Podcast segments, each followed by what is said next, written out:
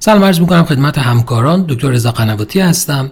همونطور که می‌دونید در مورد فواید complete revascularization در مقایسه با culprit-only revascularization در بیماران STEMI با multi-vessel disease همیشه چالش قابل توجهی وجود داشته و اخیرا نتایج یک sub-analysis از مطالعه COMPLETE رو هم با هم review کرده بودیم.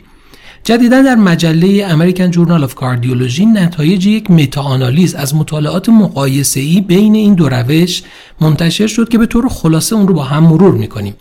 در این مطالعه نتایج ده randomized trial در این زمینه با حجم نمونه بیش از 7400 بیمار و متوسط follow-up دو ساله از نظر میزان بروز MACE cardiovascular mortality، all-cause mortality، CVA, MI نیاز به repeated revascularization و contrast-induced nephropathy مورد بررسی قرار گرفت.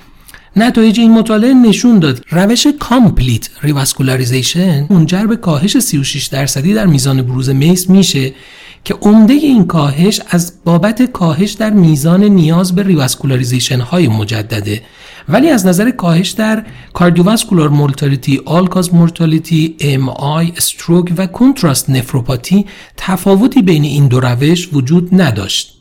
از طرف دیگه کاهش در میزان MACE در گروهی که در حین بستری revascularization شده بودن در مقایسه با گروهی که به طور staged revascularization کامل براشون انجام شده بود میزان بیشتری بود که اون هم عمدتا ناشی از کم شدن در میزان نیاز به repeated revascularization بود. بنابراین بر اساس نتایج این مطالعه به نظر می‌رسه complete revascularization در بیماران STEMI با multi-vessel disease از طریق کاهش در نیاز به repeated revascularization می‌تونه منجر به کاهش در میزان MACE بشه بدون اینکه بر روی سایر outcome ها تاثیر قابل توجهی داشته باشه. ممنونم از توجه شما.